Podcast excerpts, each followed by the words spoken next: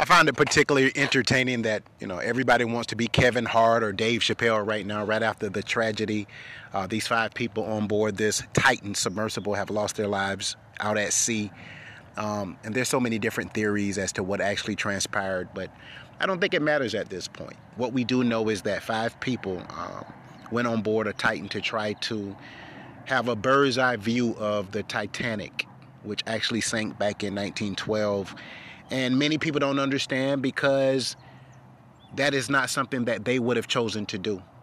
You know, and I, I certainly understand. And my thoughts are in accordance with that. Um, but again, I don't have billionaire status attached to my name. I just don't. And, you know, some people just are into different things. It is not, you know, my place to say it was idiotic, but, you know, to me it was. I'll just be clear. Um, but to crack jokes and try to be a stand-up comic right now is just not where we need to be as a people as a country.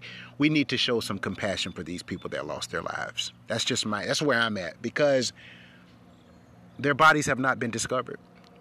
You know this is now a recovery mission you know with the coast guard and the department of defense and our officials here in the us they have to discover these people's bodies if there is any remnant or any um, inkling of their bodies, you know, on the ocean floor or in the North Atlantic. I don't know if that will ever happen, but to make jokes makes it seems as if this is all comical. It's funny. What is funny about someone being submerged 13,000 feet into the ocean, into like a sardine can? Because this Titan was a man made watercraft. This was not an actual submarine. I know we keep calling it a submarine but this was a watercraft that was something like 21 feet long. And it was actually controlled by something like a Sega um, controller. Like, you know, the game controller that people, you know, play like PlayStation and Xbox consoles with. That is what controlled this, you know, this mechanism that was held together by something like 17 deadbolts. What is funny about running out of oxygen and basically dying in the dark, claustrophobic realms of the ocean. I don't see anything comical about that. I think that would be a horrible way to actually leave this earth.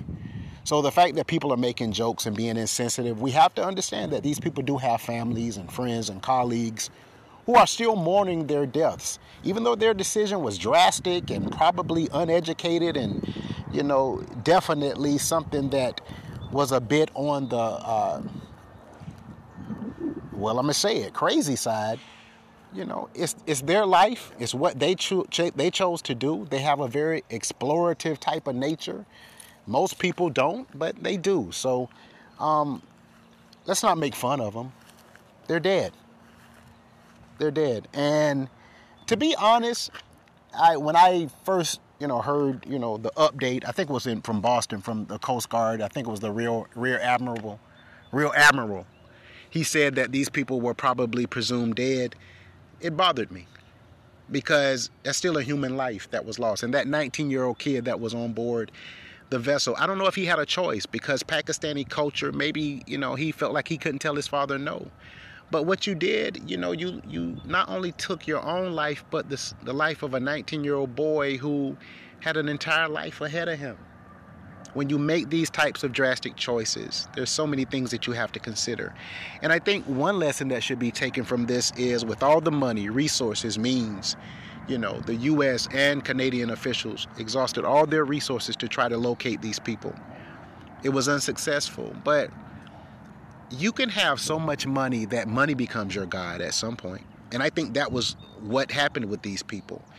Um, because your faith in God should have told you that this thing was untested. It was designed in something like 2018. I probably brought my own mortality on myself. But my biggest problem with people is that they want to crack jokes. What makes you think that's funny? I mean, do we have a heart? Do we have any compassion for people that we don't know that are not family members? Can't we say, you know what? These people still have to be, you know, memorialized and these people these were actual people now over the next couple of days i'm going to assume that we're going to try to you know delve into their lives and try to you know figure out what their hobbies were and try to tell the world who they were who they were But at this point, it doesn't matter. They're never coming back. They're deceased. And their families have to accept that realization. Let's stop with the jokes.